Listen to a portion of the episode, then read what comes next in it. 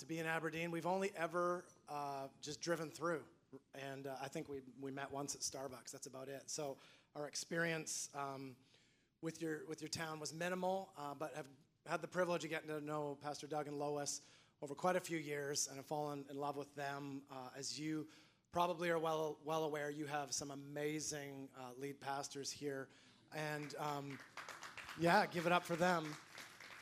And uh, if at any point you just begin to think differently, just go attend another church uh, for a service or two, and you'll come back with hugs and kisses. And uh, uh they're just a different breed. They're really great uh, uh, friends with our, our senior pastors, Pastor Craig and Moni. lots. Maybe you've met them, they've kind of been in before. Um, I've been at Victory Faith for 16 years, and um, we're just having a great time there. And uh, just, anyways, just love your city. We got the tour yesterday, got to cruise around and just see everything that's here. Uh, it's awesome. Had some great pizza and everything. So, and it's just a joy to see your facility. And uh, I know you've been on the journey. This has unfolded over time, but being able to be brand new and just look at everything that you've done, the kids check in, the greeters, the way every it takes a it takes a whole village to be able to run church, and you guys are killing it. It looks awesome in here. You are just first service was so great, friendly church, friendly people, um, and so anyways, just an honor to be here. Um, you'll see my family up here. And um, I've been married for 20, this is our 20th year this year, so that's awesome. And um, that's my wife, Heidi, not Heather. Um, and, um, and then uh, Rama is the, my oldest daughter, uh, then uh, Isaac, and then Destiny over on the far side, and then Justice, the little mini me that's up there. And so, if I was just to give you kind of a window of how, how you could get a snapshot, a Polaroid picture of who they are, uh, I describe my wife as the most loving person I've ever met. Um, and she is just truly a gem. And so, you know, I laugh because if, if people have a problem with my wife, uh, people just have a problem. So if, if, you, if you don't like her, it's really, it's you and it's not her. I mean, she's just one of those types of people. Me, I mean, take it or leave it, right? But, um, so uh, she's amazing. And, uh, but if I was to describe my kids, I put it like this in first service. If I was to take them all into a candy store, and just say, everybody, you get to choose one piece of candy. This would kind of give you a snapshot. Isaac, my oldest boy, would be the first one to choose. He's highly, highly competitive. He would grab his candy, he would choose it, and he would just begin to devour it, okay? Uh, Destiny, my, uh, the, the, my young daughter on the side over there, she's our lawyer. And so when she hears one candy, she would then begin to debate with me uh, if one really means one. Uh, and does one maybe mean two, or could one maybe mean three? And she's trying to negotiate. And I'm like, you should shut your mouth right now. You should be happy that I offered you one candy. You keep talking, it's going to be zero candies, okay? You feel me? You feel me, sister? Um, Justice would be the kid that would go to the back of the store and he would find the five pound gummy bear, right? Technically, it's one candy, but it's, eight, it's 80 bucks. And uh, he has me over a barrel. And so, with that smile, that killer smile, he's getting an $80 piece of candy. And then Rama, our oldest, I, I, love her, but honestly, 30 minutes would go by and she would still be praying and fasting as to which piece of candy to choose. she does everything very, very slowly. Anyways, they're a joy, they're a delight, they're my life, my world. Um, uh, first, I mean, Jesus is first. We know that. Um, but then family. Amen. So, all right. Some introductions. Let's dive into uh, the, the, scripture this morning. Let's turn to the book of Mark, chapter 4. Um, we're going to pick it up in verse 35. Very familiar passage of scripture. It says this says that day when evening came, he, being Jesus, said to the disciples, let us go to the other side. So they're, they're, they're on the shore, they hop on the boat, and they're heading off to the other side of the lake. The crowd behind him, leaving them, he took the disciples along just as he was in the boat. There were also other boats with him.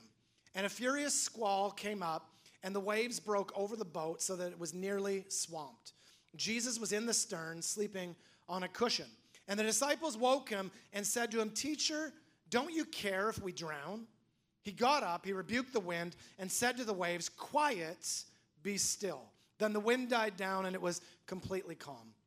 He said to his disciples, Why are you so afraid? Do you still have no faith? They were terrified and asked each other, Who is this? Even the wind and the waves obey him. And then James chapter 1, verses 2 to 4 says this says consider it pure joy everybody say pure joy pure joy, my brothers and sisters whenever you face trials of many kinds because you know the testing of your faith produces perseverance. Now, let perseverance finish its work so that you may be mature, you may be complete, not lacking anything. You ever been uh, looking into a vacation and grabbed like a brochure or been, been to the onside uh, the, the, the, online website of some vacation destination maybe like this first picture that's going to come up on the screen and, and, and you see you see this beautiful picture of just look at this lazy river and you're thinking to yourself this is this is the best. I mean i'm taking my wife here. It's just going to be me and her and we're just going to be floating with all of this space. It's going to be romantic. She's going to be in her, her, her bathing suit and we're just going to be sun-kissed and floating and just sipping on some fruity little drink and we're just going to cruise down the lazy river like this right? It's beautiful and, and it's, it's what they sell to you but it's not reality. We all know that. How many of you ever been to a lazy river? Okay? The lazy river does not look like this, okay? Never ever before on the planet of the earth has one looked like this. It looks more like the second picture that's gonna come up. There you are. Right? You ever been to a lazy river? I mean, you are fighting with other adults just to get a tube. You've got to pull one away from some kid who's trying to pull up his shorts because they fell down, and you're running away with his tube and he's crying and screaming, right? There is no space in the lazy river. Like everybody's just squished up. There's nothing romantic. Kids are screaming, kicking, flailing, peeing in the water, I might add, right? I mean, this is nothing like the first picture at all. It's not the lazy river, it is the crazy river. And even if you do get a moment of peace, suddenly you feel some sharp pain against the side of your leg, and you realize some dude who didn't clip his toenails has just ripped your leg wide open. You have some open flesh wound as you're floating in the lazy river. It's nothing like the brochure. See, I think when we say yes to Jesus, we sign up and we think, wow, man, serving Jesus is gonna be like floating the lazy river. I'm just gonna hop on a tube and life's gonna be awesome. My marriage is gonna be so blessed. There's not gonna be storms, there's not gonna be problems, there's gonna be screaming kids. Nobody's peeing in the water. Come on, we're just gonna float through life. It's gonna be easy breezy. Serving Jesus, He's just gonna magically take away all of life's problems. There's gonna be no difficulties. And a lot of people, when they say yes to Jesus, that's the brochure that they sign up for. But then a rude awakening happens. Life sets in and we face problems and difficulties and obstacles and resistance from our enemy. We're living in the midst of a contradiction where our finances, according to the scripture, are supposed to be blessed, but look at your bank account. Your bank, account would tell you that your finances are not blessed. And, and the wind and the waves are talking to us. We're living in the midst of that. And if we're not careful, here's what we think to ourselves we think there's something wrong with me. Because I'm going through the things I'm going through, there must be something wrong with me. And we think everybody else has it better. Everybody's marriage is easier. It's a lie. It's not. Marriage is a lot of hard work. Everybody's raising their kids much better than you. Everybody's finances are better than yours. And we view it like there's something wrong with us. But what James is saying is he's saying, listen, I want you to understand something that there is something called the testing of your faith. There is something called various, many different kinds of trials that you're going to face in life. I just want to let you know it's nothing that you've done wrong, it's just normal. It's just life, right? It's life. Like serving Jesus, nobody said serving Jesus was gonna be easy. And if you signed up for that, I apologize. It's not easy. It's easy to go the way of the world, it's easy to stay on the wide path, it's easy to give in to every selfish pleasure that you want. It is difficult to go on the narrow road and to follow Jesus, but there's a grace that can help us to do that. But listen to me the things that you are facing, for the most part, it's not because you've done something wrong. It's just the normal things of life that we have to navigate through. Like I remember, but before having kids, I didn't know anything about kids. I had four of them. All I knew was how to make them, and I felt like I was pretty good at that. But other than that, I didn't know. I didn't know a thing about raising kids. And then I'm looking at my wife, and we're pulling our hair out, and we're like, our kids are broken. They don't sleep when we sleep. They don't eat what we want to feed them.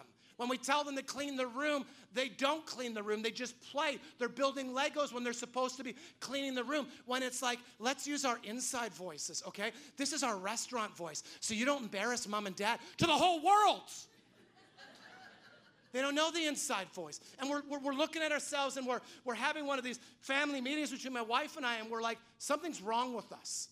Something's wrong with our parenting, and something is definitely wrong with our kids until you begin to hang out with other people with kids. and your friend's kid is in Walmart flailing on the ground, manifesting a little demon for all the world to see, screaming, kicking, saying things that they shouldn't. And I'm standing back watching that, and I'm like, Lord, I'm actually kind of encouraged right now. I'm encouraged by your storm that you're going through. Why am I? Because it's normal. It's normal. Every kid does that kind of stuff.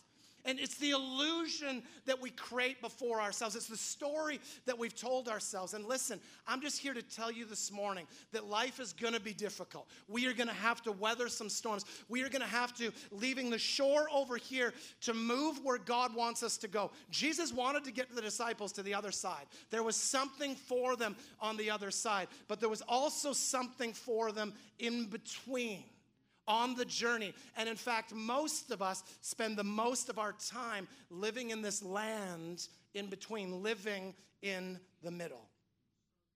Isaiah 43 2. When you pass through, bless you, the waters, I will be with you.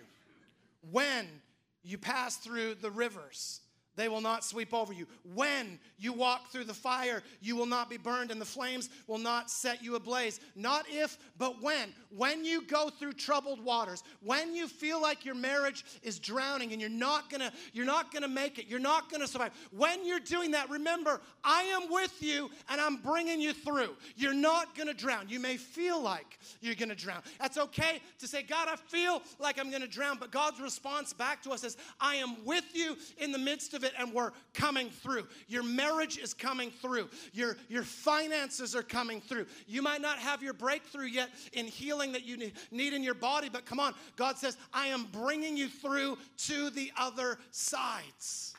Not if, but when. And all of a sudden you realize, wait a second, okay, then, then, then this is normal, the things that we're experiencing and the things that we're facing. But wherever you are, there is something powerful about the perspective you have in the midst of the storm in the midst of the problem, in the midst of the contradiction. See, the disciples were in their storm and they were so caught up with the problem. They were so caught up with, with, with the pain, with the difficulty. The wind and the waves had their attention, and the more they stared at the wind and the waves, the bigger it got. And, and, and, the, and the story that they began to tell themselves began to grow and expand. Like whatever we focus on, we give power to. And if you focus on the negative, the negative will get bigger. If you, th- if you focus on what you don't have, that will get bigger for you. But we get to choose in the midst of it what we focus on. Jesus is there in the boat, but they're so they're so not worried about Jesus. They're worried and concerned about the things that they're facing and the things that they're experiencing. A couple years ago, I took my family camping at this place in Idaho, Beaver Creek and we love to camp. And so we, we pull in and we're setting up the trailer, and it's best for the kids to hop on bikes and just get like out of our way while we set up camp. And, um, and so they went off and they went exploring, and they came back maybe 10 minutes later, and they're like, We found this fort, and we're playing with these other kids, and it's so awesome. Can we go back and just hang out with them? I'm like, Yes, please, just go. Go play. And so, about another 15 minutes uh, pass, and my kids come back and they are frantic. They are screaming. You can't half tell if they're talking English or what language they're using. I mean, they are just crying. They're upset. I'm like, what, what, what happened? And they're like, we went back to the fort, but the kids weren't there. And we were playing in the fort, and there was these three dads who saw us there, the dads of those kids, and they started yelling at us and they're like, You kids, you kids, get over here right now. And they said, We freaked out. We didn't know what was up. And so we ran back to camp.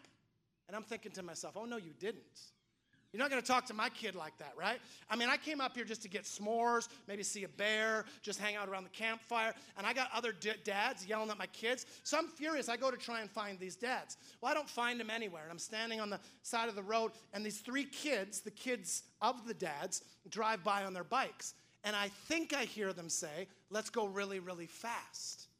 But as they go by, I realize what they said is, Let's go get our dads.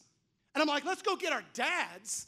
This is beginning to escalate really, really quickly. What do you mean you're to go get your dads, right? Now, these, these are not just dads, these are dads from Idaho, right? Like camo is their second language. You understand what I'm talking about? And these three dads, I mean, the music plays. These three dads emerge from the forest and they're walking towards us. And I, am literally counting how many weapons are on each person as they're walking towards us. And they're just sending that vibe and that message like, we are the dads that run the camp. We are the alpha males here. So I'm just standing there. There's this like this slow motion kind of stare off as they kind of walked by us. And I'm thinking, I'm going to die. I'm going to die right here and go and be with Jesus. But it just seemed like it was done, one and done, over okay? Rest of the day was great. Wake up the next morning, building a fire, and all of a sudden, around the area where uh, I'm building the fire, rocks begin to hurl into our campground. And I'm like, you've got to be kidding me. It's the dads from Idaho there. I mean, rocks are coming from above the trees. I'm like, you've got to be kidding me. They are launching rocks at us. Nobody can throw a rock that, la- that high. They must, they've got to have a potato launcher. So I'm thinking to myself, they got a potato launcher or they've got like a slingshot or something. They, are, they have made war against us. I'm like, Heidi, Heidi, they have declared war. This is not, tell every kid to put their helmet on, like right now. And this is ridiculous. Like, and I'm just, I'm all stirred and I'm all frustrated and I'm upset. And, and Isaac and his friend go into the war zone. I'm like, boys, get out of there, get out of there. I said, rocks are falling from the sky. And Isaac goes in there and he goes, he bends over, he reaches down and he picks up. He says, Dad, they're not rocks. Look at it. It's a big, hard green pine cone. Go, What do you mean it's not a rock? He goes, It's a pine cone, Dad, come here. So I go in there and I look, and there's two mischievous little squirrels at the top of the trees hurling little pine cones down at me. I was so focused on the dads from Idaho that I had fabricated and told myself a story that simply was not true, was not accurate at all. I interpreted the facts based on what I was staring at and what I looked like and what I was looking at. And here's what I'm here to tell us this morning. Oftentimes, when we go through things, it's not always what it seems. It's not always what it seems. It just it, it deter, it's, it's a matter of what has your focus, what has your attention. And when we focus on the negative, the negative begins to be the story that we tell ourselves. We tell ourselves the story that I'm, I'm just going to have to live with this sickness and live with this illness. I guess this must be the will of God for my life. And we begin to tell ourselves an internal and an external story based on what we've chosen to focus on. Remember when Moses took the 12 spies and he sent them into the promised land to go explore it. For 40 days go explore the, go explore the land and then come back and bring a report. 10 people come back and their report is this. Uh, the cities are fortified. There are giants in the land, and we seemed like grasshoppers to them and grasshoppers in our own eyes, and they were full of fear and worry and concern. Absolutely, we should not go into the promised land based on what they had observed, based on what they were focused on, that was the story that they told themselves. But there are two other spies that experienced exactly the same things, but focused on something entirely different. And they came back and they said, The land does flow with milk and with honey. And here is the abundance from the land that's here. Surely God is with us, and we can go up and we can take possession of the lands. Same situation, two totally different stories that were told. One was focused on the giants, one was focused on their own insecurity, one was focused on the fortified cities, the other was focused on God, and the other was focused on the fruit of the land. We get to choose our perspective that we have in the midst of the things that we go through.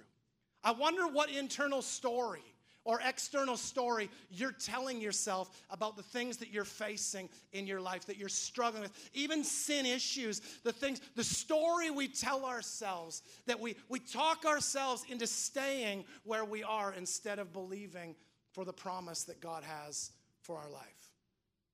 I read a story about seven years ago. There was a couple in California and they owned a piece of property for about 10 years. And every day they would walk the dog and they would go out on this path and just kind of go through their acreage and explore it. And they'd done it for, for years and years. And on, on this day, just like every other day, they were out walking the dog. And, but they noticed something on the path different. Something caught their eye, and they looked and they saw a, a little piece of, of rusty metal that was in the dirt. And they thought, well, I've never seen that before. And so they paused and, and, they drew aside and, they just began to kind of tug on it and it wouldn't come. And they began to dig a bit and dig a bit. Well, about a half an hour later, you'll see on the screen, they dug these three rusty tin cans up out of the dirt on their property.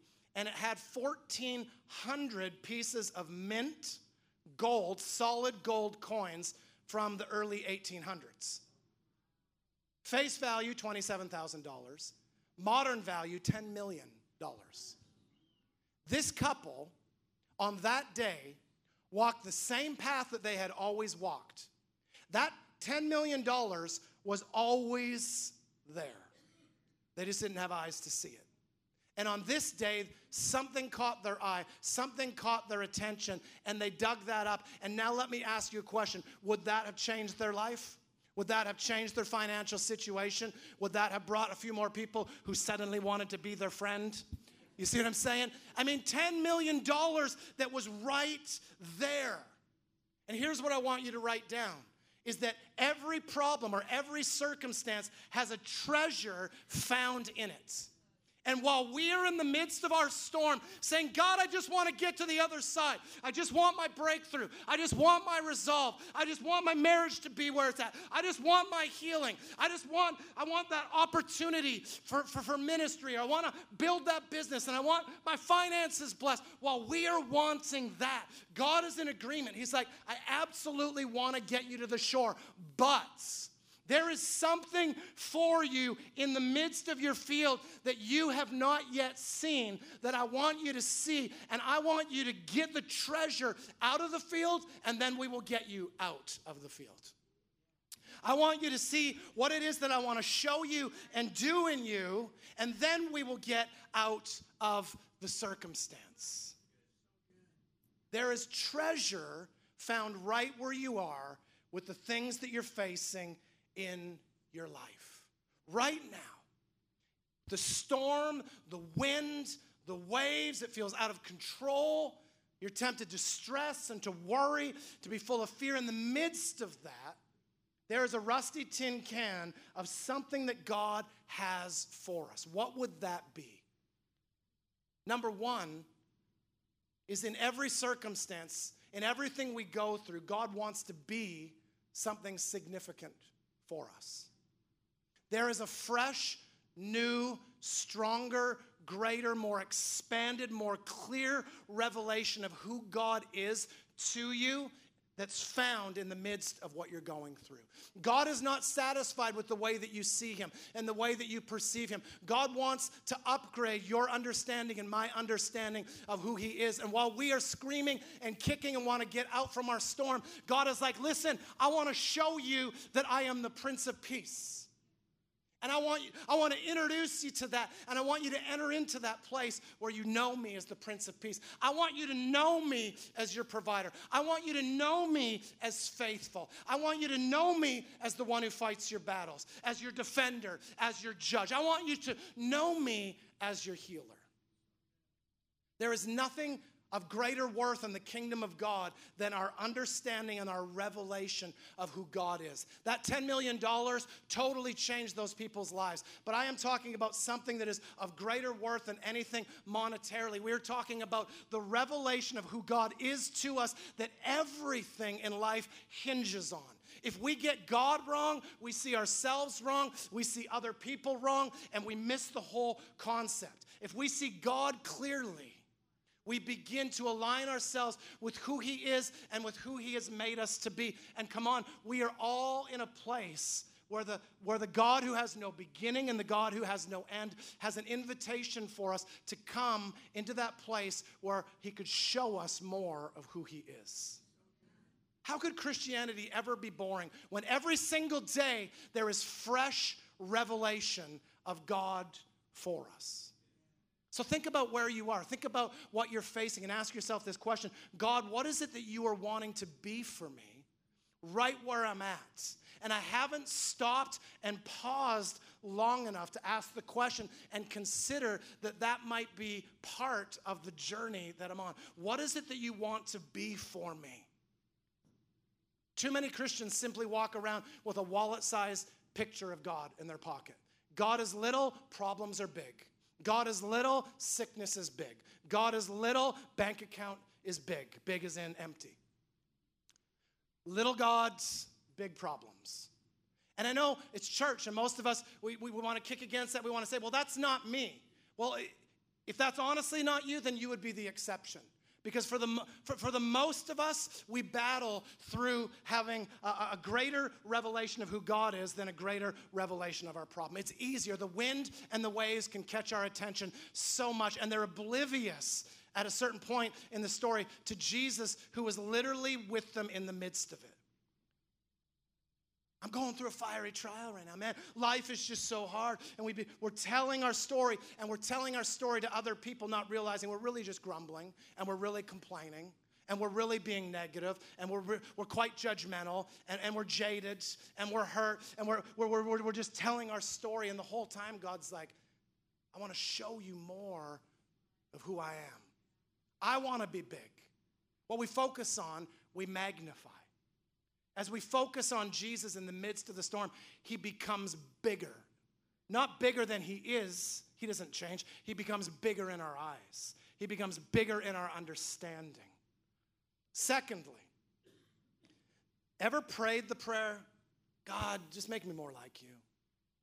I just want to be more like you, Jesus. I just want to be, uh, I read about you, and God, just, just make me more like you. And, and Lord, while you're at it, please let my wife be more like you, because that would make our marriage would be better if she would also be more like you, right? We pray that prayer Lord, make me more like you. That the testing of your faith would produce perseverance. Tests need to come so that something springs up that we need called perseverance. So God wants us to go through tough things so that perseverance comes in. You don't need to persevere. Like the first five minutes on the treadmill, I don't need perseverance. I don't. It's after 20 minutes that I need perseverance because I want to quit. I want to pour gas on the thing and light it on fire and say, forget this, right? The testing of your faith, perseverance sets in. And here's the key. And it says, let, let perseverance finish its work in you that you would be mature and complete, not lacking anything. God, I want to be mature.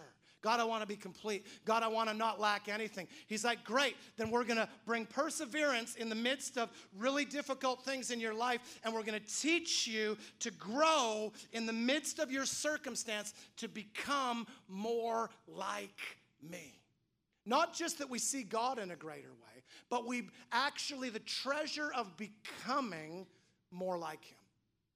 This is where the fruit of the Holy Spirit grows in difficult circumstance. This is where we become more like Christ. This is where we, the, the, the, like, like the disciples, the, the fear and the anxiety and the worry and the stress that comes out of them, the storm produced it out of them. Now it can be dealt with.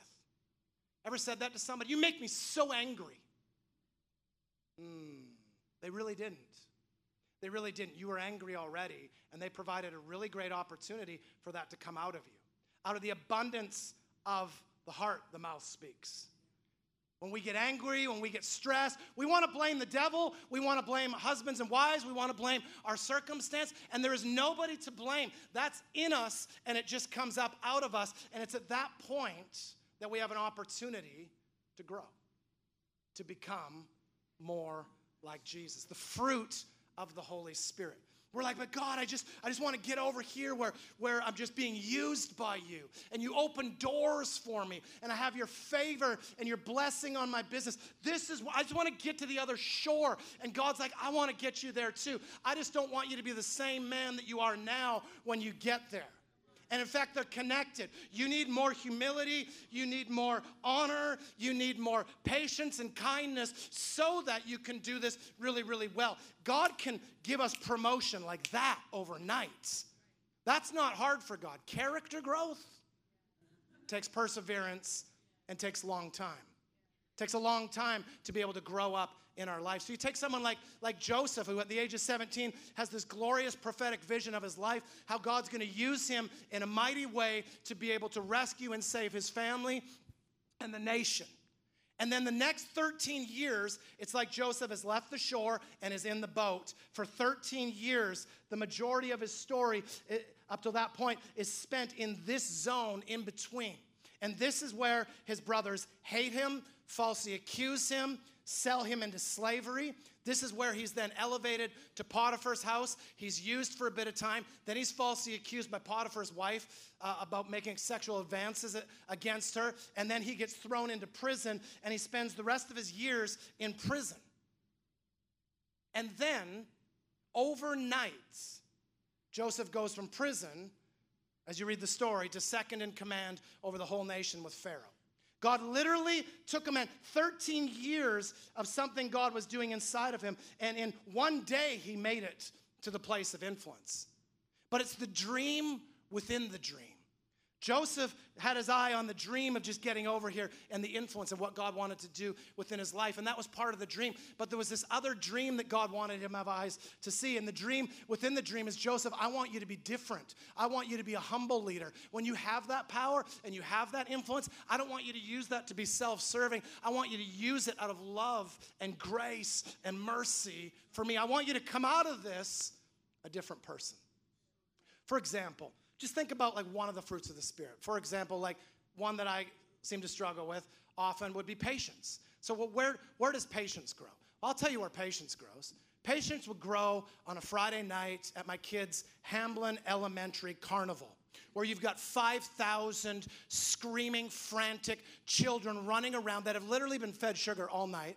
And so they're losing their mind, screaming, freaking out with all the little carnival games that they've got going on. And there is apparently no organization, no planning, no lines, and apparently also no air conditioning that's happening in the place. And, and on top of that, every kid is given one of these little, these little things, and it sounds like this. Right? 5,000 kids. Right? And you're just like, I'm just here to support my kids and to support the school and have fun. And that's going on and on and on. And I'm like, I just want to rip it out of every kid's hand and tell them to, you know? and in the midst of that, I'm not, I'm not kidding you, in the midst of that, as I'm prepping this message, I, I hear the voice of the Holy Spirit. He's like, hey, bro, sometimes he talks like he's from California, right? Hey, bro. This is where patience grows. Shut up. Like I've got that relationship with God. We talk like that with one another. I'm like, shut up. This is where patience grows. Absolutely. Like this feels like hell on earth. But it's a great opportunity for me to grow in an area to become more like Jesus. That's where the fruit of the Spirit grows. See, it's all a matter of perspective. It's all a matter of what we focus on. It's all a matter of the story that we tell ourselves. You can be like, well, the devil's doing this in my life, and the devil's attacking me, and the devil. And even if it's all true, in the midst of that, there's a better view. You should be saying, but God is doing this, and God is doing that, and God is working this, and God is showing me this about Himself, and God is doing this inside of me. You want to look at the giants, I'm going to look at God. God. Both, both are absolutely correct. It's just which one are we going to choose to focus on? Which one do we begin to magnify? And life gets better when we focus on Jesus in the midst of our boat, when we focus on Jesus in the storm. By the end, the disciples who were like, Do you even care? Do you even care that we're perishing? They're questioning God's love for them. Right? And we've all done the same. We get into situations at a certain point, it doesn't shift, it doesn't change. You're like, do you even love me? It's okay to like be honest about that. I do. I've said that a lot to God. Do you even love me? Do you even care? Because if you did, why have you not moved on my behalf? Why is this happening? By the end of the story, the disciples are like, they're, they're in awe. Who is this? They say that the wind and the waves obey him. What's happened is their picture and their view of Jesus has just been elevated, it's just been upgraded. Like I had a Mac computer, an old Mac Pro. Uh, that a year ago, it just every time I turn it on, it would just give me that little rainbow spin wheel of death, right? That also is producing patience inside of me. I want to kick and punch the screen right? It's just spinning at me. It would take me hours just to check my, my, my email. So finally, I got approval from the church to be able to upgrade that and get a new computer. And I'm like, this is, I mean, I just open it up and turn it on. I'm like, I just feel like I died and went to heaven. This is amazing. This is so great. This is, this, what, what happened is I went from something that just, that, that was old and dated to something new and grand. And this is what God wants to do in our understanding of who he is in the midst of our circumstances, is he wants to upgrade our view and our picture of who He is. He wants to shift our eyes to what it is that He's wanting to move and work and do inside of us. Right where you are, it may be that part of your breakthrough hinges on you finding the $10 million worth of golds of what God wants to grow inside of you. Maybe when we see it, God's like, dude, let's get out of here. Like you finally you finally learned what I wanted you to learn. Israel never learned it. The Israel that left Egypt towards the promised land had the greatest miracles that any generation has ever seen. The audible voice of God, physical fire by night, cloud by night, uh, cloud by day, rather, parting of the Red Sea, miraculous bread from heaven. I mean, of everything they experienced, although God did that for them, their view of God remains still the same, very small. And they griped and complained and whined and questioned God the whole time. They, they, it wasn't like just at the beginning, does God even love us? And then God showed them. It's like through all of the different things that God did for them, at the end of it, they were still like, does God even care? Is he even real? I mean, I'm not even sure. And they missed the whole point of what God was trying to do inside of them. And so they died in the land in between and never saw the promised land. They literally never learned their lesson and therefore never left the promised land. And it causes me to say to myself, God, what is it you're trying to show me about yourself? What is it you're trying to show me about myself in the midst of here? That what, what are the lessons you're trying to teach me? How are you trying to grow me so that I can find that as I continue to believe you to get me to the other side of where I'm going? And all of a sudden, where you live begins to be a blessing. We don't get to choose what we go through, but we do get to choose how we go through it. You don't get to choose your storm. It's not like you wake up in the morning, God's like, I've got five options for you today of trials and tribulations and difficulties and problems that can face. Your wife could just frantically annoy you all day long with her incessant desire to talk to you. And just, he lines out five different things for us, right? Choose option A, B, C, D, or E. Go ahead, check the box, and away we go, right? It's not like life doesn't work like that. We don't get to choose the storm, the storm chooses us. But I do have power and control in the midst of it. I get to choose how I go through it. I get to choose what I focus on. I get to choose what I learn. I get to choose what I'm going to take with me out of that season. And at the very beginning, he says these beautiful words to us Consider it pure joy. Consider it pure joy when you're tested. Now, that's a different perspective. Consider it pure joy when you face trials of many kinds. When your faith is tested, consider it pure joy. Pure joy means to jump for joy. When trials come in many kinds, I want you to have a perspective that you're so elated, you're so full of joy, you're excited. I want you to choose that disposition when you go through it. My son, Justice, is like our just little giggle monster. The kid is always laughing, always giggling. And we are heading to school two years ago, heading down uh, White Road. We're, we live up on a ridge, and White Road takes us right down to Highway 195. And um, you only go down White Road uh, if the weather's good. Well, I just I felt like the weather was good. It hadn't snowed. It had rained the night before, but I didn't realize that it was like 30 or 31 degrees. So we're coming down White Road in the minivan, whoop whoop for minivans, and four kids are in the van, and we crest the top of the hill and are coming down this very steep grade. And I just touch the brakes, and I realize it is just a sheet of ice. Like not just a little bit of ice, it is skating rink style ice. And my minivan is completely out of control. I have no control. I'm pushing on the brake, I'm pumping the brake, and then eventually it just goes all hard, you know, and there's like really no brake left. And at that point, you're just a, you know, we are just a five man bobsled, just heading down the mountain, and um, we're gaining speed. And so I am freaking out because I know there is a corner that we are not going to make. There's absolutely no way. And so I'm plotting the course. I'm like, what, where am I going to just crash the vehicle? Uh, and I'm just bracing for impact, just thinking, what are we going to do? The airbag's going to go off. I'm praying out loud in, in the Holy Ghost. My other three kids are quiet in the back because they know dad's totally stressed, learning patience. And Justice is in the back seat, just laughing just laughing and laughing and laughing. He's five years old at the time. He is just giggling and la- you think he's on an amusement ride. You think someone's tickling his feet. He is giggling the whole time in the back seat of the, of the van.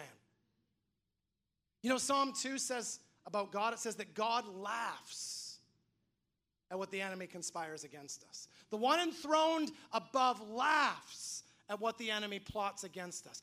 That's God's disposition. When we're going through stuff, He just has this deep belly laugh, this deep chuckle, because He's like, I know it's going to work out, because I work all things for good.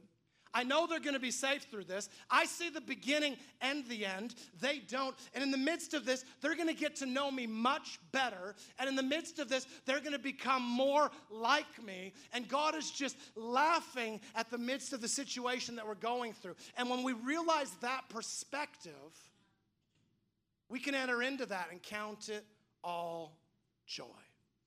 Count it all joy when you go through trials of many kinds. Think about every Bible character we read about. So we read Joseph, that, we, we use that example this morning. We read Joseph, but we know his whole story. So when Joseph is sold into slavery, we know he's about to be raised up to Potiphar's house. We know promotion's coming. So we're like, dude, we're reading through it. Internally, we're like, don't be discouraged, bro. You are about to literally be raised up and used by God in a mighty way. And then, when Potiphar's wife accuses him and he gets thrown into prison, we are jumping inside of ourselves while we're reading the story because we're like, dude, don't be discouraged. Don't give up because God's going to raise you to second in the nation. I know it doesn't feel like it, I know it doesn't look like it, but listen, I know the end of the story. You just can't see it. You're in the middle of it, right? We read their stories and we're like, come on, David, you're going to take down Goliath. Come on, Israel, you're going to, and we know the end. And it's like we're reading it, championing the people's lives that we're reading about, right? We're like, come on, you got this. God is for you. It all works out. And what I'm talking about this morning is stepping outside of your story. And in the same way, encouraging yourself in the same way that you would somebody else. God is working all things for good. God has something that He's showing you, God has something that He is growing inside of you. This is not the end, this is just a momentary affliction that you're going to go through because God is with you in the midst of it. What we have that the world doesn't have is we have God in the midst of our problems. When people without Jesus go through stuff, they turn to booze. And I would too if I didn't have Jesus, right? Really bad day. How am I going to numb my pain? I'll just take enough shots of tequila to be able to deal with the pain. Why not? They're living without hope. They're just looking for something, something to medicate, something to cover it. They choose any number of things, right? To endure, to survive, to make it through life because they don't have hope in Jesus. They literally are without that. But we have God in the midst of what we're going through. And the unfortunate reality is, spending as much time in ministry as I have, I know a lot of people inside of the church that actually have Jesus that still turn too much to the bottle rather than to Jesus in the midst of their problems. Rather than turn to Him in prayer and seeking Him and some fasting and petitioning Him, it's just easier to drink six beers. And that's real. But we have God with us in the midst of what we're going through. I'm just here to encourage you today. Whatever you're facing, whatever you're experiencing, it's normal. It's normal. We're all somewhere. I got my stuff I'm dealing with. We're, we're all somewhere. This last year, 2019, I filed my taxes in February. I just received my tax return two weeks ago from last year because the IRS lost a piece of paper, apparently, that I'd sent in with my tax return. And that money we needed a year ago to pay off debt, to pay off our septic system. And yet we had to wait an entire year. And we prayed and we believed and we fasted and we stood on the word of God. But the wind and the waves just continued to blow. It just seemed like nothing was going to change. But we had a decision to make in the midst of that. I can't change my circumstance, but I can change how I go through it. It's not worth losing peace or sleep over or any of that, I might as well just chill out, relax, do my part, and trust God to be able to bring the breakthrough. And eventually, it would work itself out. Who can add a single hour to his life by worry? Wherever you are, whatever you're facing, God is with you. And God has treasure for you in the midst of it. God wants to be something significant for you. If you ask that question and you listen and you identify that, that is invaluable. And in the midst of it, God is also growing something inside of us. Somewhere where we become more like Jesus. And the longer we do it, the more we become like Him. And we do it full of joy. And the world looks and they say, What is the reason for the joy that you have? We're like, Well, let me tell you. Let me tell you about a Jesus that can change your life. so, Harbor City Church, be encouraged. Be encouraged. The best is yet to come. The promises that God has spoken are absolutely true, every single one of them, and God will do it. We measure time, God measures growth. While we are counting the hours, God is looking at growth. Don't be discouraged because of the time. Listen, the best is yet to come. The best days for your life, for your marriage, for your family, for this church, for America. Listen, we can listen to the corona, we can listen to the sex ed education stuff, we can look at the political arena, we can find all the stuff we want to focus on, or as believers, we can focus on Jesus. We can focus on what God is doing in the earth through His church, His people, and we can just walk in perspective with that. Not in fear, but knowing that God's with us. Would you close your eyes with me this morning? Lord, I pray for every single person in this room for a spirit of faith to come upon them in a fresh and a new way. A spirit of faith that would quicken and awaken inside of them. I pray that you would break off discouragement. God, that you would break off hope deferred that has made the heart sick. Father, in Jesus' name, I pray that you would break that off, that weight and that heaviness. Lord, I pray for true joy to come in the midst of where people are at. Father, I pray for a spirit of wisdom and a spirit of revelation that we might know you and we might know you better. And God, we pray that you would move and work all things for good to every person in this room. God, we pray for breakthrough. We pray for resolve. We pray for miracles. And God, in the midst of it, we say our times are in your hands. Maybe you're here this morning and Jesus isn't on your boat. You're living life apart from a relationship with Jesus. And I just don't know how you're going to continue to navigate through life. Jesus is true hope and true joy and true peace. And you were never meant to navigate life in your own power and your own strength. You were never meant to carry the burden of your own sin, the shame and the condemnation of the wrong things that all of us have done. You were never meant to bear that yourself, it'll crush you. You were never meant to live hopeless. God wants to give somebody hope this morning and life this morning by, by saying yes to Jesus, by putting your faith and your trust in Him. If you're in this place and you feel faith stirring in your heart to put your faith and your trust in Jesus, would you just lift your hands boldly right where you're at? I could know that you're here. Thank you. Come on, thank you so much. Thank you. Just to yield your heart to Jesus and just say yes to Him. And I know you do this every week, but I want to lead us in a prayer of receiving Christ into our lives. And as a church, can we just, every single one of us this morning, just pray this together? And for those of you who are praying this for the first time or maybe a recommitment to Jesus, put, put your faith to these words. So pray with me Jesus, I need you and I want you. And I invite you to come into my life to be my God. I confess my sin. And I pray that you would forgive me and wash me and make me clean. I pray that you would fill me with your spirit. Jesus, this morning I say yes to you. In Jesus' name. Amen. Amen. Can we put our hands together for those that made that decision? Can you just stand to your feet with me this morning as the team leads us? I think ministry team's going to come forward and as the team leads us, if you need prayer, if you just feel like you're going through some stuff and you need somebody to stand with you and pray with you, this ministry team's here. And just sometimes it's good to have somebody step into your field with you and just pray over you. Come on, God loves you. Amen.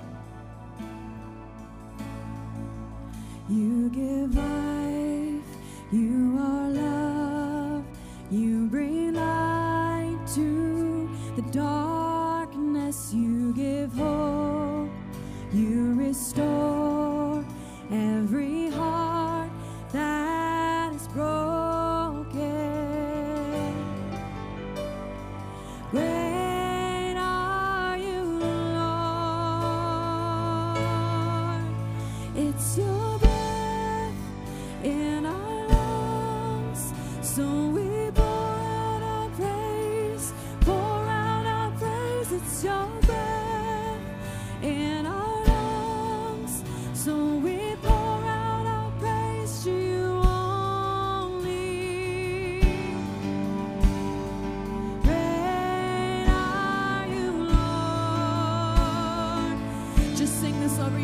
circumstances today that He's great.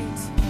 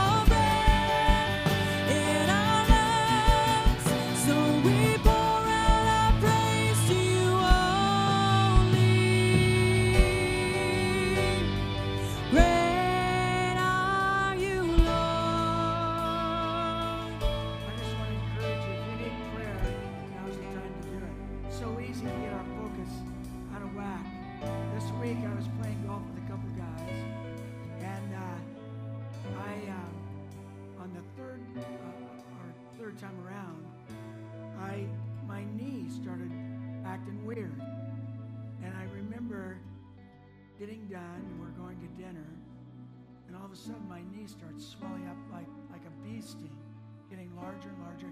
I don't know what I did, and it hasn't gotten a whole lot better. Last night I'm lying in bed and I told Lois, "It'd "Sure be weird if I lost my leg." I mean, you can just get things so blown up, and I'm sitting there thinking, "I'm not going to be able to walk on it." And she looks at me, "Where is your mind? Where is your focus?" I said, Well, who knows? There's something. wrong." This morning I got up and I'm fairly decent.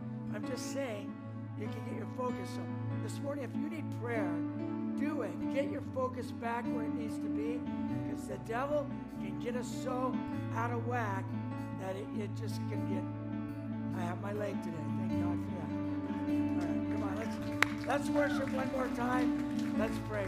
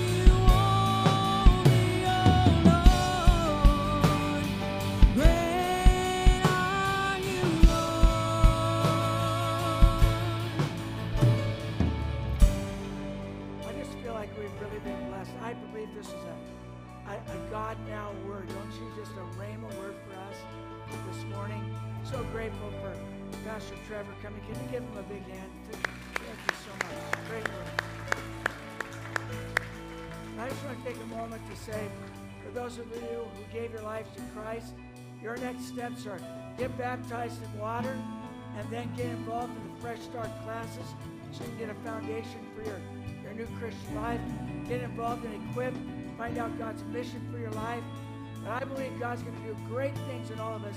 We're going to leave here today with a spirit of faith. We're not going to get taken down by the coronavirus, but we're going to believe God's going to use us to take his message to a lost world, right? So, Father, we just pray right now, you will take every person here, put your word within us. May we leave here with a spirit of faith, get our focus in the right place, knowing that our God is bigger than any situation we face. We give you praise for it. In Jesus' name, amen. Let's give the Lord a big hand. Okay, you're dismissed. Enjoy the sunshine. Have a great day. See you next Sunday.